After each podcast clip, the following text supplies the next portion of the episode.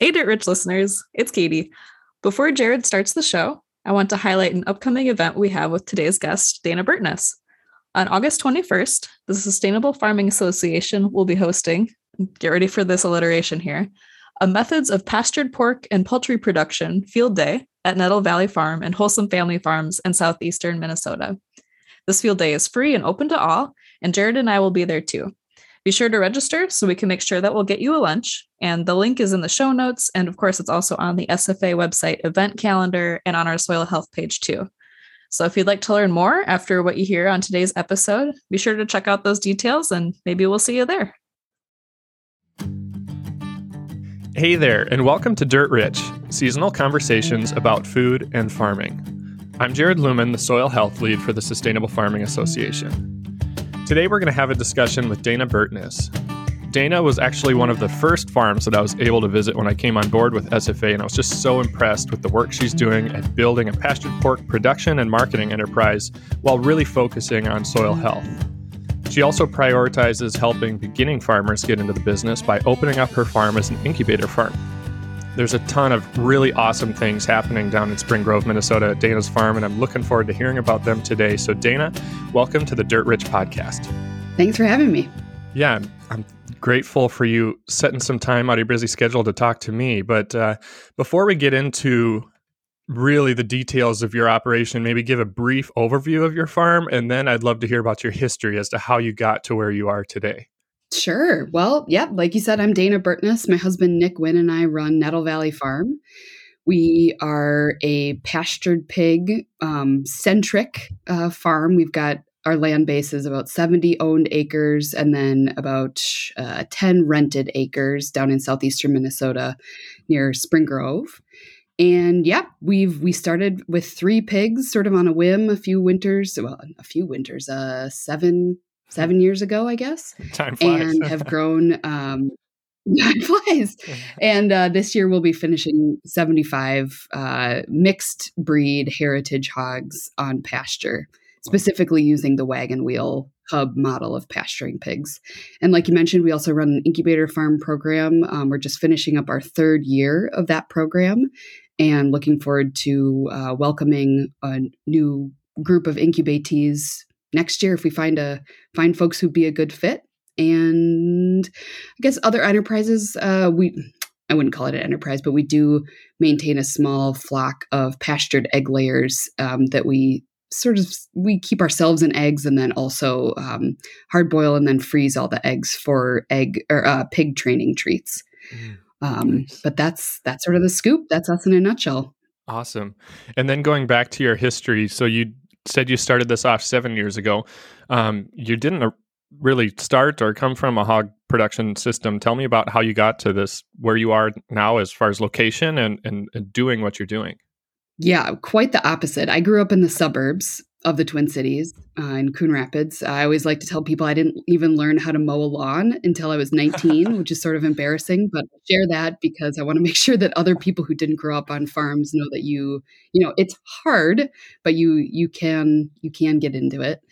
Uh, my path to farming has been sort of a long and winding road. On a whim, I did a farm internship when I was 19 at Foxtail Farm and just totally fell in love with veggie farming and so when I went back to, I was after my freshman year of college, I went back to school and started a student farm.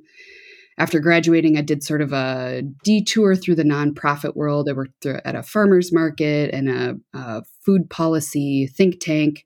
But the whole time, I just really wanted to get back into farming. So, mm. did a few enterprises um, with vegetable farming. So, I ran uh, a small peri urban uh, market garden out in Minnetonka and then did a couple years of um, wholesale veggie farming in Northfield, Minnesota. But then I got a really bad case of Lyme disease and I actually had to quit farming for a couple of years.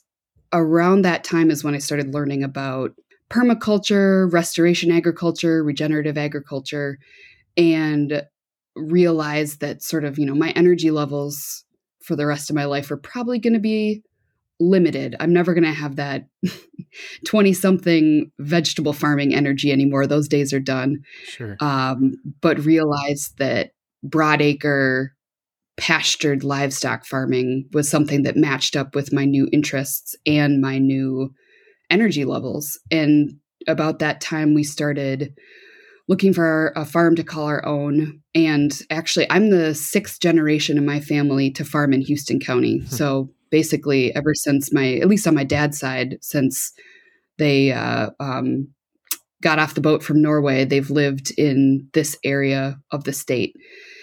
And so I felt like we had a connection here and the driftless area is gorgeous and we got really lucky we were able to um, find a bank and then get uh, some fsa financing to buy 70 acres of raw land um, down here and made a go of it uh, it really helps that my husband works off the farm full time i'm sort of the the main farmer mm-hmm. um, but yeah i guess that was 2015 I should have these dates memorized, but the main takeaway is that we haven't been here all that long, but we're starting to sort of get a good foundation, getting to learn the land. And like I said, we started with three pigs and mm-hmm. have grown since since then. So when did Nick come into the picture, and what was his thoughts on the farming uh, enterprise or the, the the potential of being a farmer? Uh, yeah, thanks Match.com. I know I met Match or Nick and I Nick and I met on Match.com when I was still living in the city and in Minneapolis and doing the nonprofit thing. Sure. And at that point, I was actually trying to start the Minnesota's first commercial scale rooftop farm. And so I guess when Nick met me, I was already sort of talking about farming, just still thinking about urban farming. So he knew what he was getting into, or he had an idea he, anyway. Kind of. He knew what he. yeah, yeah, yeah, yeah. Um, but he's he's lucky. His his current job um, is fully remote. Um, okay. He's a computer guy, and so he can sure. he can do his work from anywhere. But no, I he's just kind of he's just kind of game. He's one of those people. If, have you met him? I don't know that I have. I'm not sure that I have. Okay. Uh, he's just very, he just loves life, is always looking on the, he just like really uh, does what there is to do. Um, Nick sure. is like took to, took to country living really, really well. He loves all the fresh air. He loves being able to come out of his basement office and help me move fence for an hour or you know catch mm. a pig that needs some antibiotics or something and then go back down and yeah. return to his super cerebral uh, job. So I think he really loves it. I asked him the other day if if uh, if I died, would he would he go back to living in Minneapolis? And he was like, "No, I don't think so. I think I'd just stay out here." So I think he really likes it. That's awesome. Would he keep the hog operation going? I'm just curious now. You got no. okay, yeah, awesome. I don't think so. No, I don't. Uh, that's really my deal. Like he loves yeah. it, and he's he's just as much of a farmer as I am. Like mm-hmm. we could not run our farm without our teamwork. Like he does all the sort of underappreciated stuff. Like he does all the bookkeeping and the mm. taxes and he's my, you know, right-hand man whenever it comes to a job that really needs two people.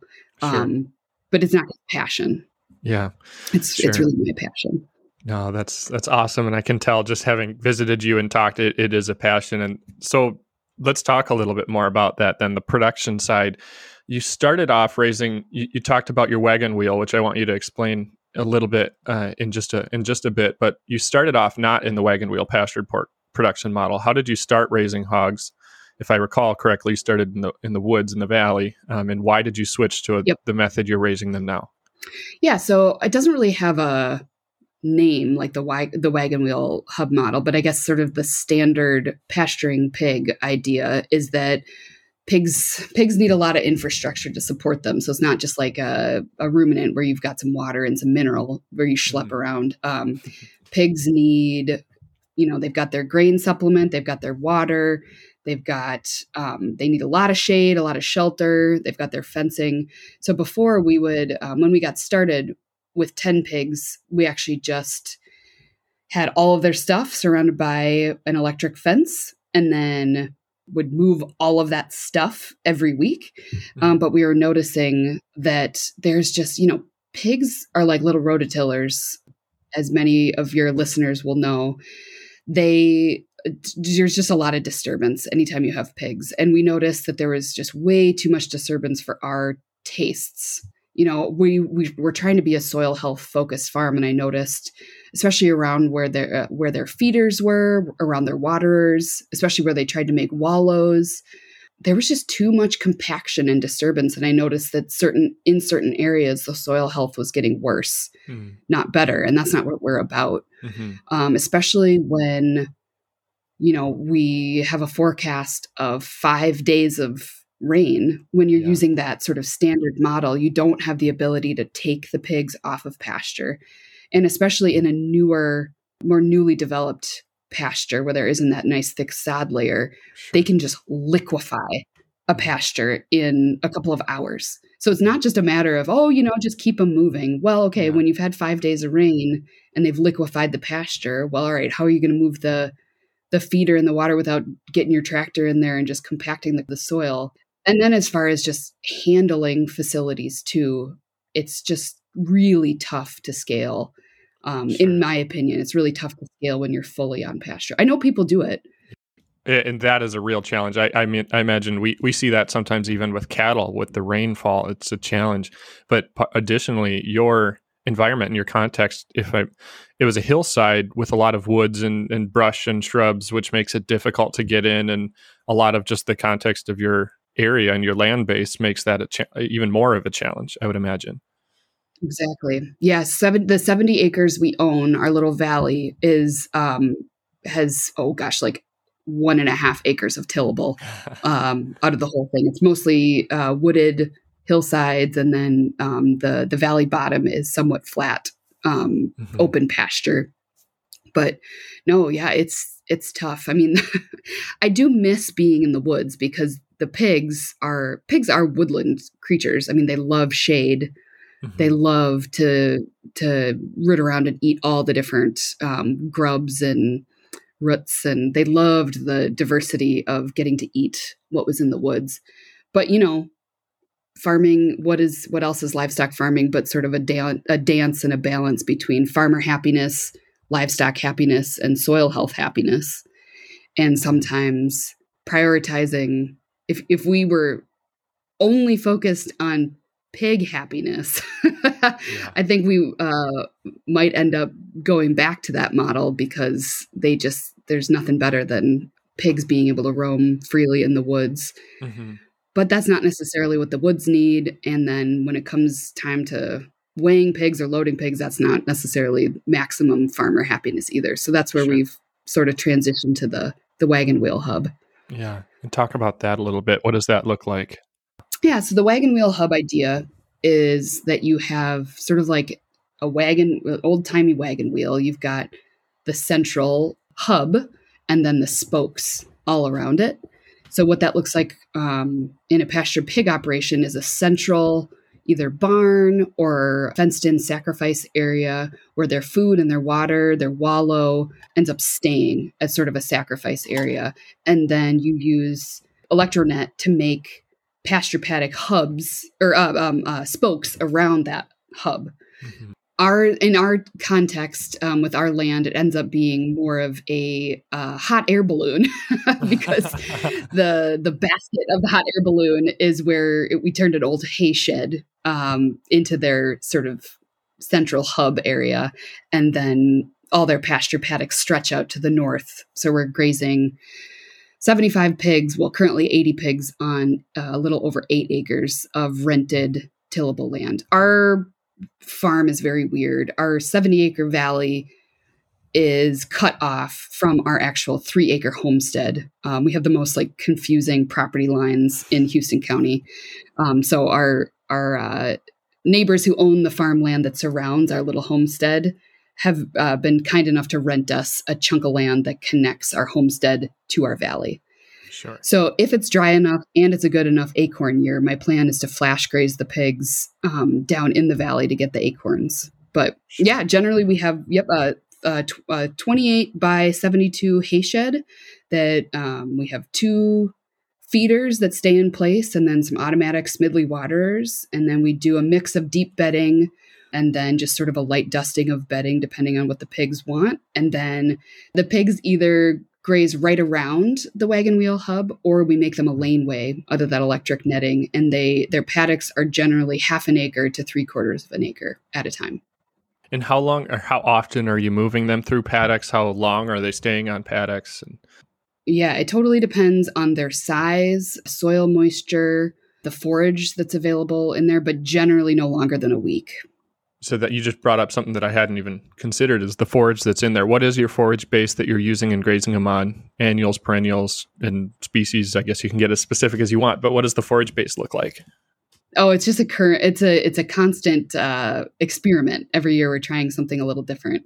Sure. Um, right now, our the eight seven eight acres is divided into four chunks. There's a, a perennial uh, hay strip that was existing before we started uh, renting the the land. Uh, right now, about a third the third of the remaining um, tillable is a warm season annual mix that has sunflowers, buckwheat, teff, Phacelia, uh, or how do you say that? Phacelia, Phacelia, whatever. Celia, I think it's uh, how I've heard it called, but I, I don't know. okay. Yeah. Yeah. It's one of those words I've only read. Um, we played around on the green cover seed Mm. um, smart mix Sure. calculator and made a really uh, fun, diverse mix that we planted. And it's just gorgeous. Um, I love it. I love being out there and seeing all the sunflowers and seeing all the pollinators on the the buckwheat. Mhm. Um, I have yet to graze the pigs on it. We'll see how they do. sure. And then the other two thirds of that, the rest of that tillable field is a mix of um, lots of clovers, small grains, um, grazing greens, which what that's what we call dwarf Essex rape. They love, um, yeah, grazing greens or grazing kale. Mm. Just dwarf Essex rape is such a gross name. They just need that needs a rebrand. Right. Definitely Yeah. needs a rebrand. So the hogs are they enjoy like forbs and brassicas is a preference of them you've seen that? Oh yeah, Okay. they love it. They, I'd say their their number one thing that they love to eat is actually dandelions. Yeah. That is bar none their favorite thing to eat um, Mm. as far as a forage goes. And then they're they're really loving clovers, any kind of clover. White clover they do seem to root up quite a bit. Um, and they they will take some bites of grasses. Right now we've got a lot of forage chicory that's huge. You know, it's four or five feet tall and in bloom, and they strip all the lower leaves off of it. And we're hoping that we get a lot of uh, reseeding going with that. Um, one thing I've noticed, we we did try to we did an experiment where we planted a bunch of small grains to let them mature and hog down, and they get pretty excited about barley and oats, but they will not show much excitement about wheat and rye. So we learned learned that there.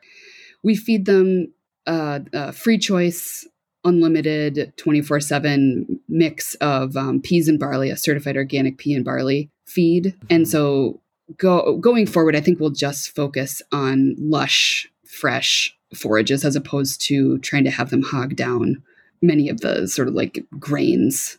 Just because I don't know, omnivore stomach doesn't necessarily digest whole grains all that well, and so I think we're going to just in the future prioritize nutrients over calories in our forage mixes and other benefits like soil health and um, pollinators and other things.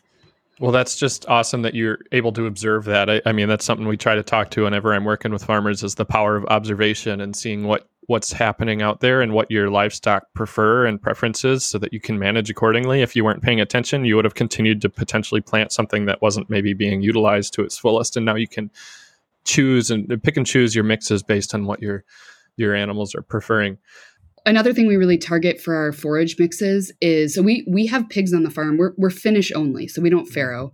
Mhm. So we get pigs from June and they stay on the farm through November. So there's quite a bit of quite a few species in our forage mixes that end up actually going to seed before their main pasture season of July. And so that's another thing that we prioritize is trying to get a bunch of stuff that's going to either overwinter and then go to seed right in the spring so that we don't actually have to reseed much of anything. We're sort of uh, trying to think like a weed and really Huh. uh, loading up this the the soil seed bank with um, a bunch of seeds that will germinate when the time is right, and um, so cut down on our our crop seed bill.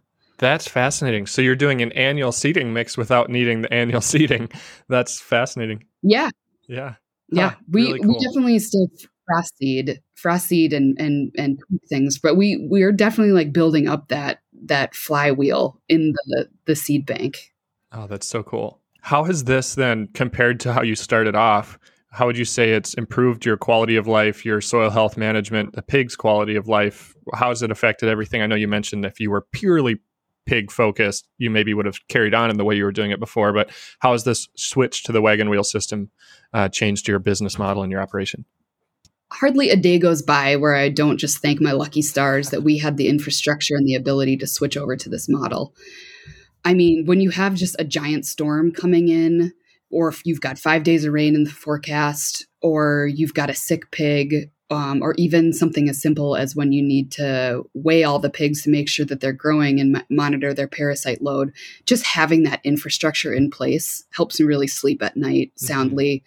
And know that, okay, if I wake up and I check all the pigs and they've got somebody has a limp or somebody's got an injury, I can, like Nick and I can go out with the sort boards and really quickly isolate it into the chute and give it the veterinary attention that it needs. Mm-hmm.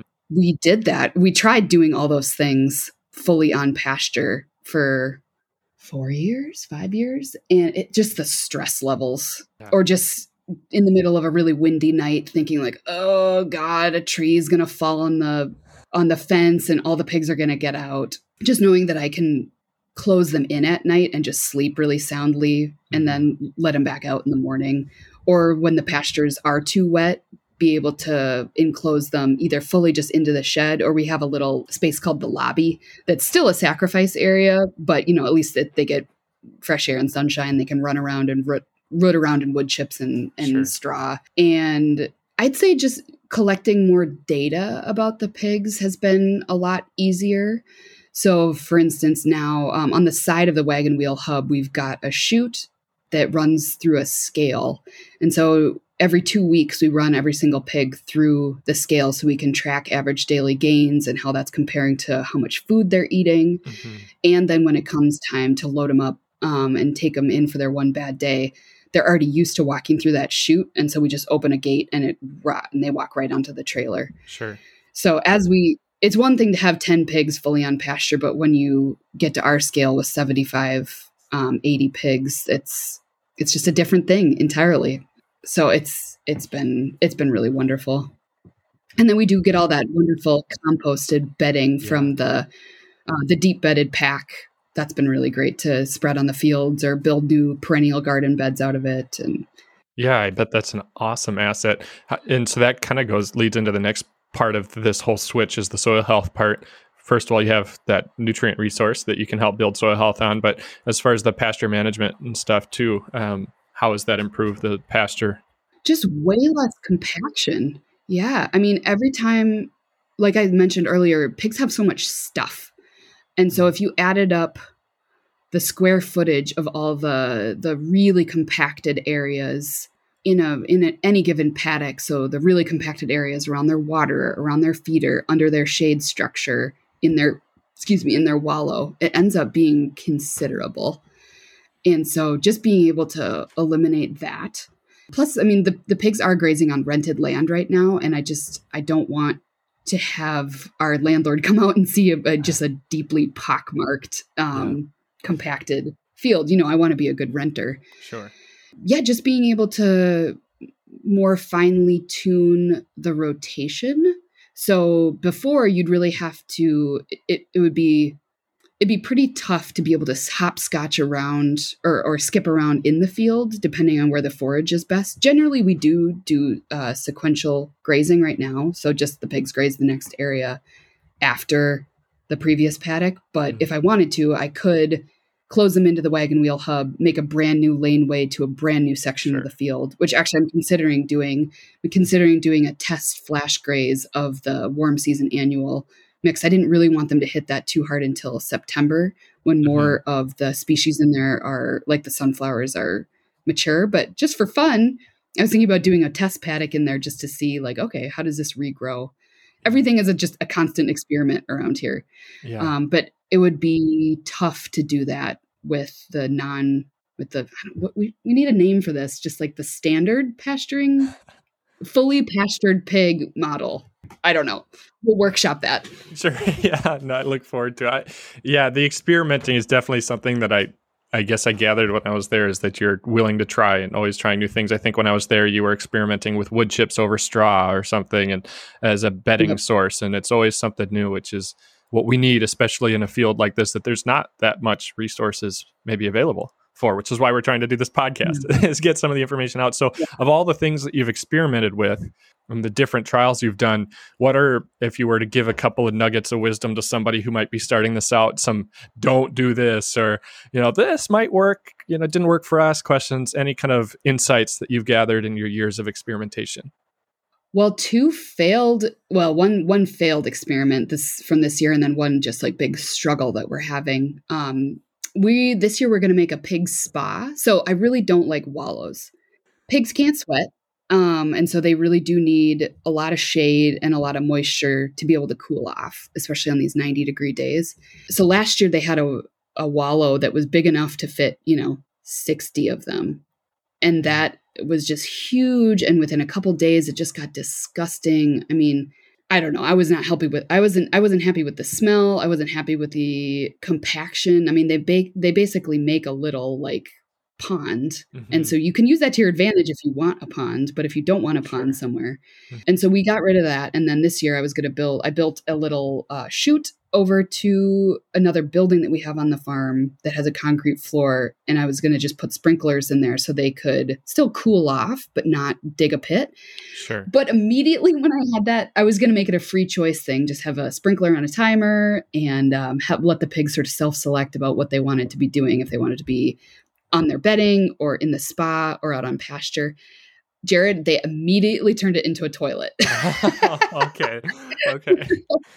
Sure. So um, that was not ideal because poop on concrete mm-hmm.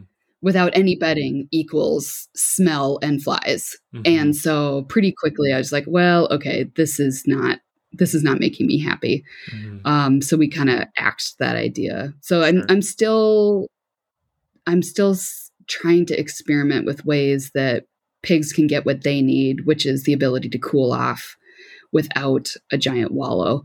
Sure. And so this year, uh, when we switch to the automatic waters, um, I do have to clean them out every day, and that makes sort of a pool along the edge of the shed. And so they do seem to be liking to sit in that moist area um, that's just concrete near their waters. So I think we've figured out a happy medium. Sure. Um, I go and check on them during the hottest days, and as long as they have plenty of shade, that's they seem to be nobody's exhibiting signs of of heat stress. Um, sure. So I'm thinking that might just be the the way to go.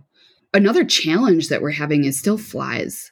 I haven't really dialed in my fly management as as far as the the challenge with the deep bedded pack is that it starts composting and it puts out just an extraordinary amount of heat.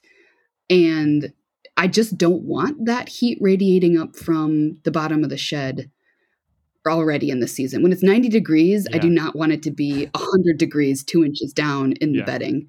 Yeah. And so right now the experiment, um, our our wagon wheel hub, the, sh- the the pig shed is divided into three, and so in one in one third, I've got a deep bedded pack going that I haven't cleaned out. I've just been adding adding more bedding. In the middle, I've got just concrete, and then in the the southern third, I've got more of a dusting of of straw.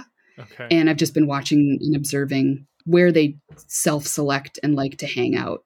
And so I've and I've got a, a wireless remote solar powered camera in the barn so I can check on them um, in person, but awesome. then throughout the day. Yeah. Just trying to trying to notice trends about where they're liking to be and then how that correlates with the weather too. Sure. But I'm just noticing that yeah, fly or poop poop and pee plus bedding equals perfect fly habitat. And I've visited other farms that use deep bedding or, you know, have uh, free range hogs but not pasture, and they just don't seem to have the same fly issues. So I have not figured that out yet. So if any of your listeners want to give me some coaching on fly management, I mean, we've got we've got fly predators going, we've got fly traps, we've got fly paper, and still it's just hmm. too many flies for me.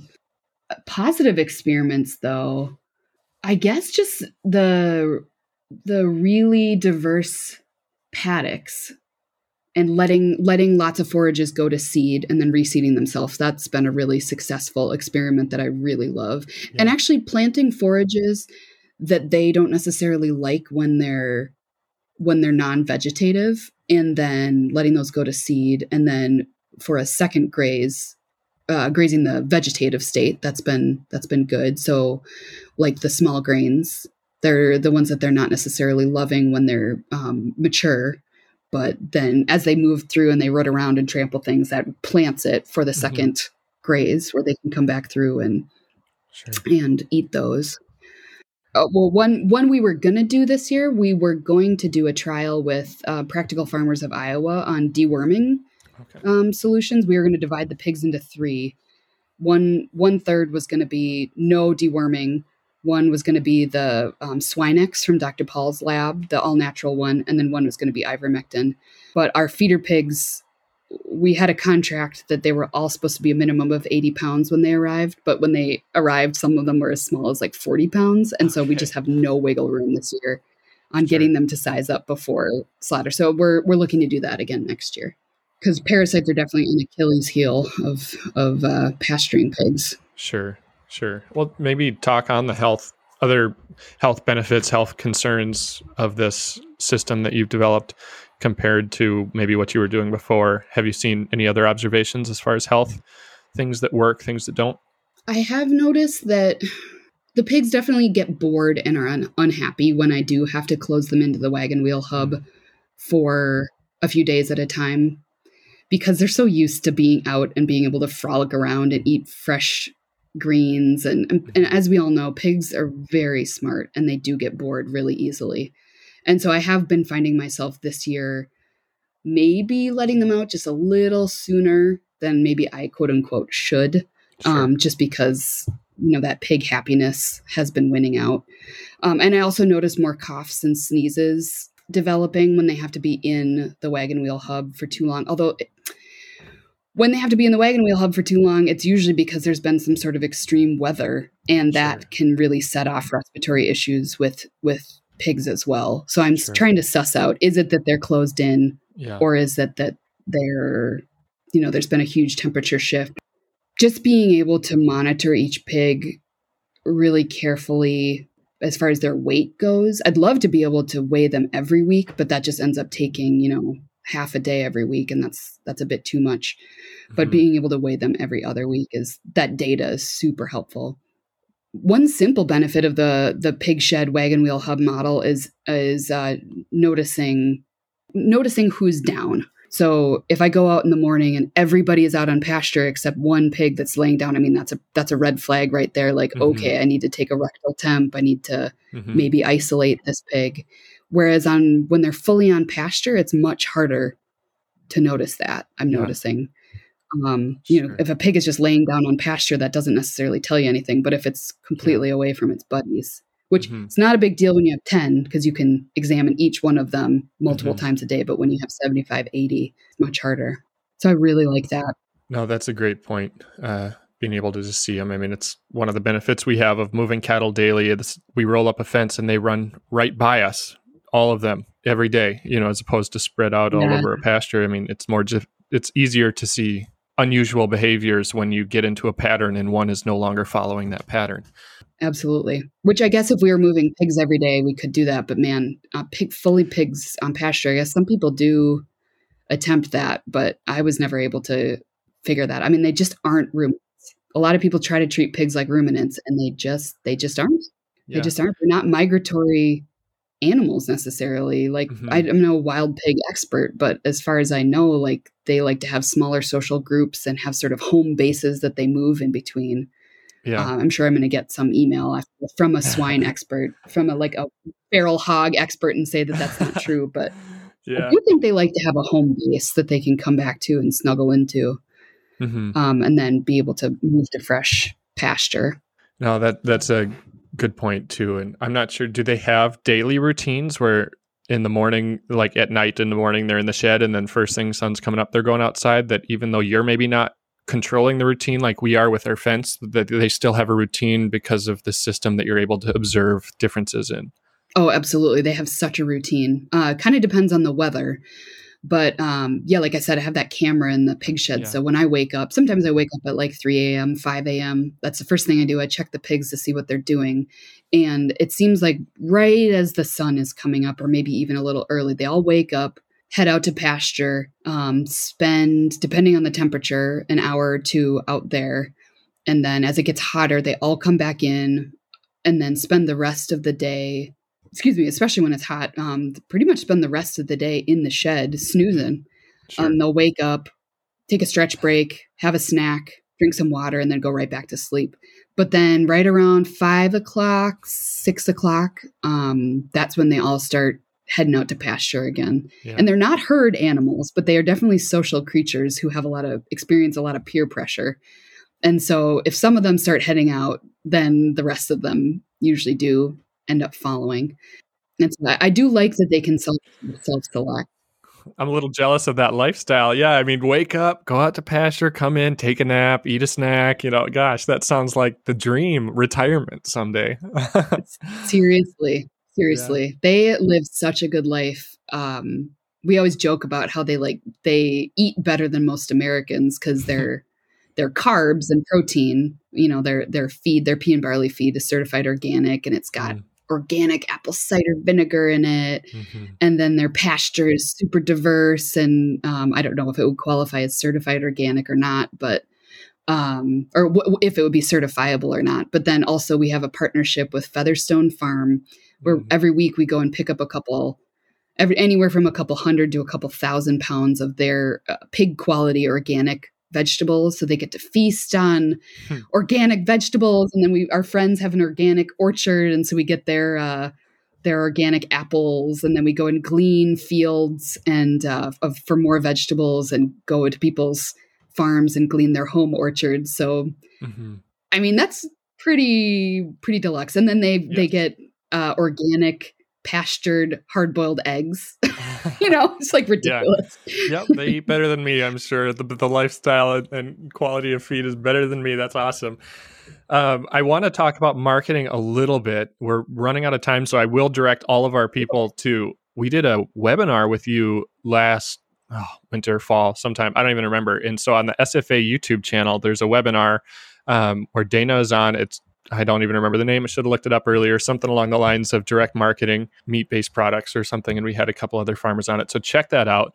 But would you mind giving a brief, high level view overview of how you've built your market, some of the tips and tricks that you found to be really successful in building out a direct market for your pork? Yeah, start small. Um, have really, really, really good meat. Um, go after that super primo flavor profile that people are going to rave about because then they'll tell their friends and family. Mm, And so, mhm. yeah, like I said, we started with three and have gradually over. We we went from three to ten to twenty five to forty to fifty to seventy three and now seventy five. And so that that gradual growth curve has helped us find new customers slowly each year Mhm. maintain a fun, vibrant social media presence. I mean, what we do is super photogenic, and people love pig uh, videos. Um, people love getting to know you as a person. So just be yourself, be your weird, quirky self on social media. Other than that, uh, we've we've tried paid advertising in the past, like in the various directories and stuff, and that really hasn't gotten us all that many customers. Mostly, it's just people telling their friends and family. Sure. Um, we try to do nice little touches like send postcards. We usually give them a gift at the end of the year, like a set of um, custom paintings that we have done of our pigs as note cards. awesome. Um, just try to make people feel appreciated. And then, yeah, just charge char our our approach has just been raise the like the absolute best of the best that we know how to do and then charge really premium prices and within that premium it uh, you know with as long as you have a, a good profit margin it gives you that flexibility to to go the extra mile of doing all the other fun you know pays for your time to do the social media pays for your time to pay more attention to your customers.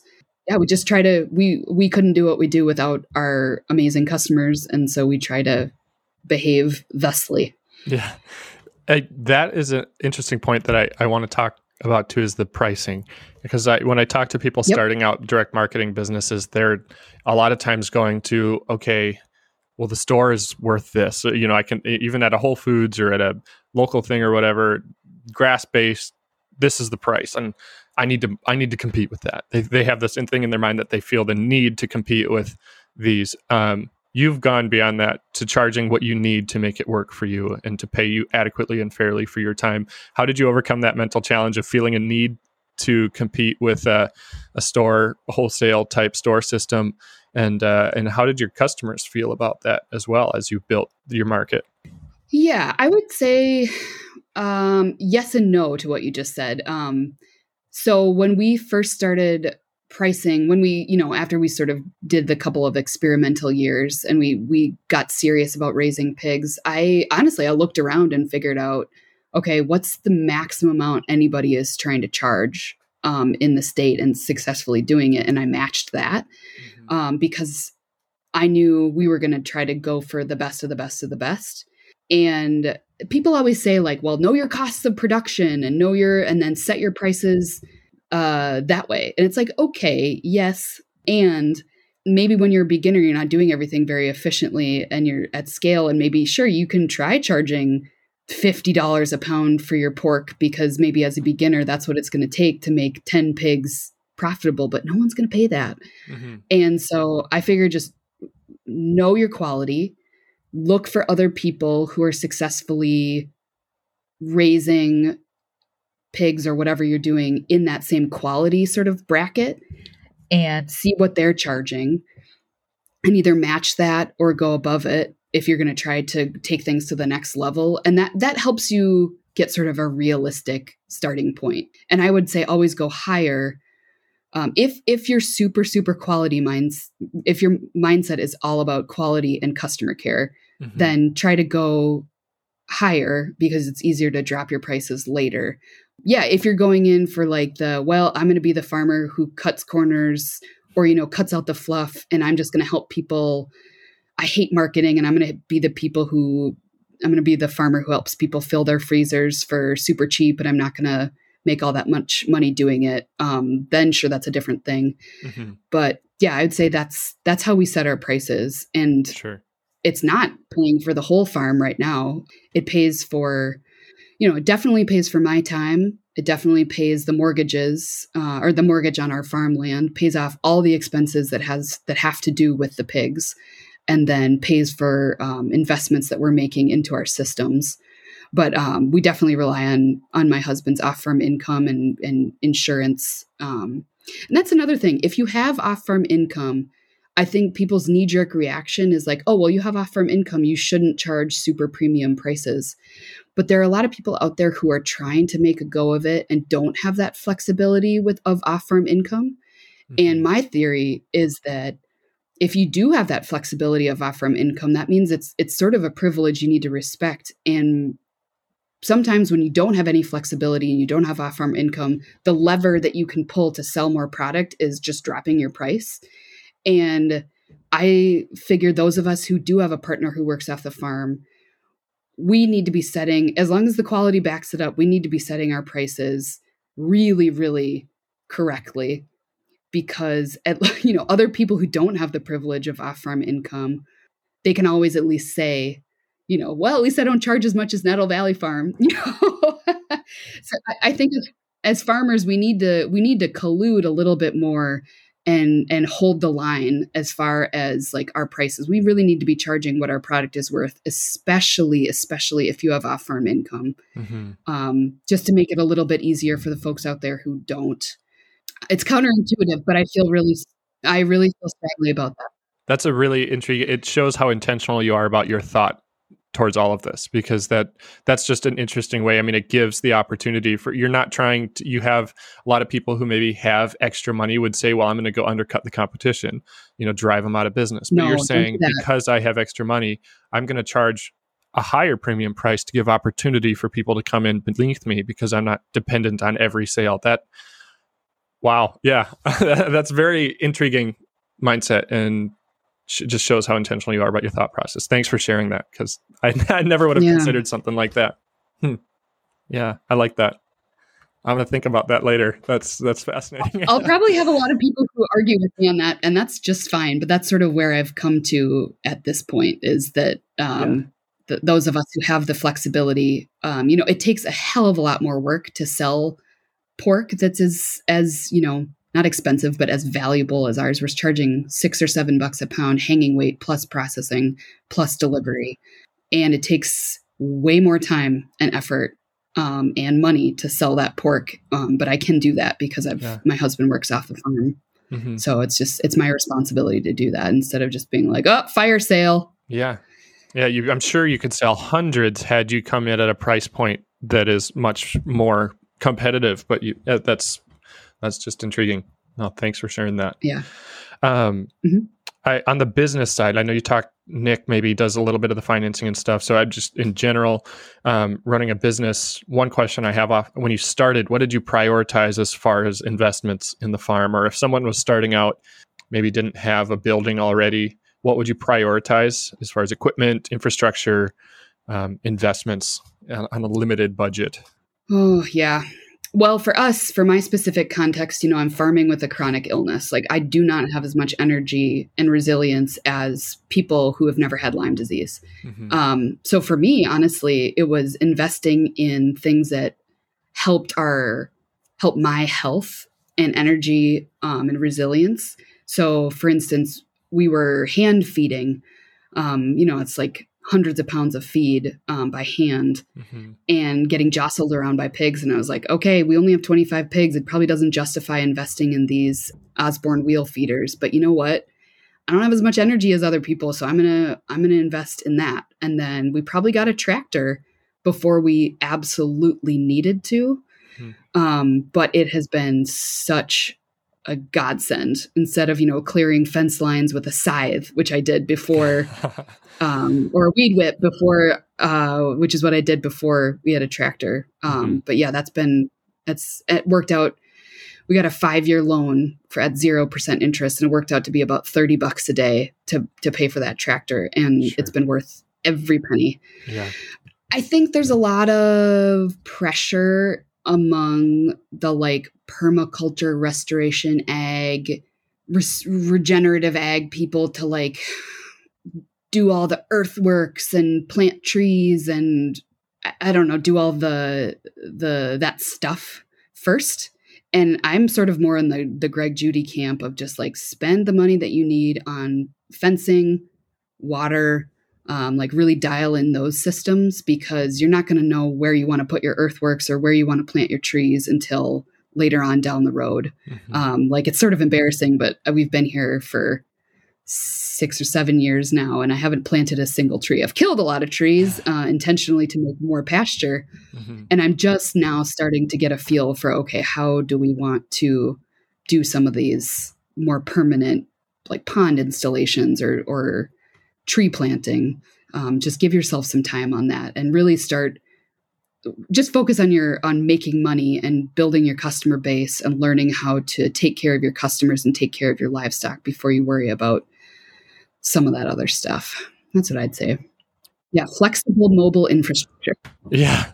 All that i forget now what joel salatin calls it but it's all about flexible mobile movable. Yeah stuff. But i suck mm-hmm. at keeping these podcasts condensed because i'm always intrigued and go off on tangents and go, go down rabbit trails. But i, I do want to talk about your incubator farm a bit what you're doing there why you're doing it. So i'll just let you share about it and the, the origin and, and what it's evolved to and why. Sure yeah. Well nick and i it's really it's important for us to pay it forward. That's a that's a big part of our sort of way of moving through the world. I got incubated when i was a young vegetable farmer down at a, an incubator farm program that was in Northfield.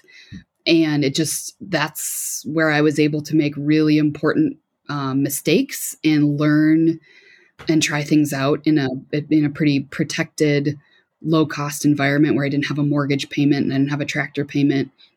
And so we knew that when we got, when we invested in land, we wanted to b- get more land um, and just have a little bit more space than we absolutely needed so we could sort of pay that pay that experience forward. Um, also, we're just sort of um, we like people and like having people around and like learning about other people's enterprises. So we've we've tried to be clear from the beginning. This is not an apprenticeship. It's not an internship. It's not a job. Um, the folks who come here and incubate really need to have their own vision, their own entrepreneurial spirit, their own ideas, and we'll support in whatever ways we can, like help with marketing, like we um, help our incubatees sell their livestock um, or their meat to our customers. Because you know a, someone who wants to spend money on our pastured pork is, is likely to want to spend money on forest raised goat or pasture chickens that sort mm-hmm. of thing. Um, yeah that that's that was the the idea behind it. Um, the model itself is folks pay uh, or pay quote unquote for the program with doing four hours or so a half a half day of work three times a month for half a year for half the year um, as far as that's the payment for the access to the land our ranger um, i'll do uh, i'll help them out with the tractor when they need it. They've got access to our truck and our trailer and just you know mm-hmm. all of our hand tools and all the equipment like that in our in our barns. And then also folks can choose to to live in our house too and that's just a separate rental room and board agreement. And yeah it's definitely it's definitely a challenge. I mean this is the the end of our our third year with our first group of incubatees and it's been a, a steep learning curve. I mean people are people are tough communication is is tough and i think we've done a really good job as a, a cohort and as a group of working through all the challenges that come with trying to farm and live um, in more of a community setting. And so I'm really proud of us that we've we've learned a lot together. And I'm happy to say that both uh, young farmers that are incubating with us are graduating, quote unquote, this year, and both moving on to running their own enterprises on land bases that are are close by. And I guess that's another motivation that Nick and I had for running this program is that just helping other young farmers get started who will then hopefully stay in the area and just keep adding to the really cool um, local food and farming community that we have here in the Driftless. And yeah, it feels it's it's great. It's a success. We've got two more young farmers now in the area, which feels really good. Well, that's awesome. And as far as what you're getting for what you're offering, it's it's very reasonable, very affordable start for some of these folks, which may otherwise have been extremely difficult. So, really, just awesome model what you're trying to do. And, and would you recommend that? I mean, is that something that you, you talked about the challenges a little bit, but is that is that something you're you think we need more of, or what are your thoughts on on that system? We absolutely need more of it. I think we need all different types of incubator farms run by all different types of people. I mean, I, I think like our farm really isn't set up for veg for annual um, veg production. We don't have the infrastructure, so we need vegetable farm uh, incubator farm programs. We need mm-hmm. people who have thousands of acres or you know hundreds of acres so somebody running cattle can really get started um, that's not something that we can support here and i think there's different kinds of incubator farm programs like we have sort of the informed sink or swim so if you want to come here and start a vegetable farm i'm going to tell you all the reasons why you really shouldn't you know we've got inc- incredible deer pressure and uh, don't have much infrastructure. But if you really want to be here and you like us and you want to do vegetables, like, cool. I'm going to tell you, like I said, all the reasons why you shouldn't do it. But then if you still really want to, I'm going to let you do it and make all of your own mistakes because that's an important part of the learning process. But other incubator farm programs might take a more sheltered approach of just saying, like, no, that's not going to work here. It's not going to be a good fit for us and that'll you know different different people with different um, personalities and characteristics that'll be a better fit i will say running an incubator farm program is not for everybody like a lot of farmers get into farming because they don't like dealing with people and they don't like communicating and they don't like conflict and you have to be really willing to just like dig into uh, conflict and emotional issues. Any, I mean, anytime you're learn, you're you're working or farming or just yeah, just working doesn't even have to be farming with other people. Like a, a mentor of mine in the Decorah area says, if you're not in conflict, you're not in community. And um, you have to have those skills, or at least be willing to really work on those skills to be able to think of systems that that keep you communicating well not systems that prevent there's some systems that prevent conflict but then systems of how to work through conflict and you have sure. to be the type that can accept feedback and give feedback um, one of the things that's really helped us be more successful is we have an outside of the house program facilitator um, martha mcfarland is a, a bison farmer and she lives over an hour away from us but she's been our program facilitator from the beginning so that when okay. whenever we have a struggle within the program about systems or about communication she's there to be sort of an outside mediating force and i also think it's really important. She has the ability to tell me to shape up. Um, i think a lot of communal farms or or efforts like this fall apart because the person who has all the power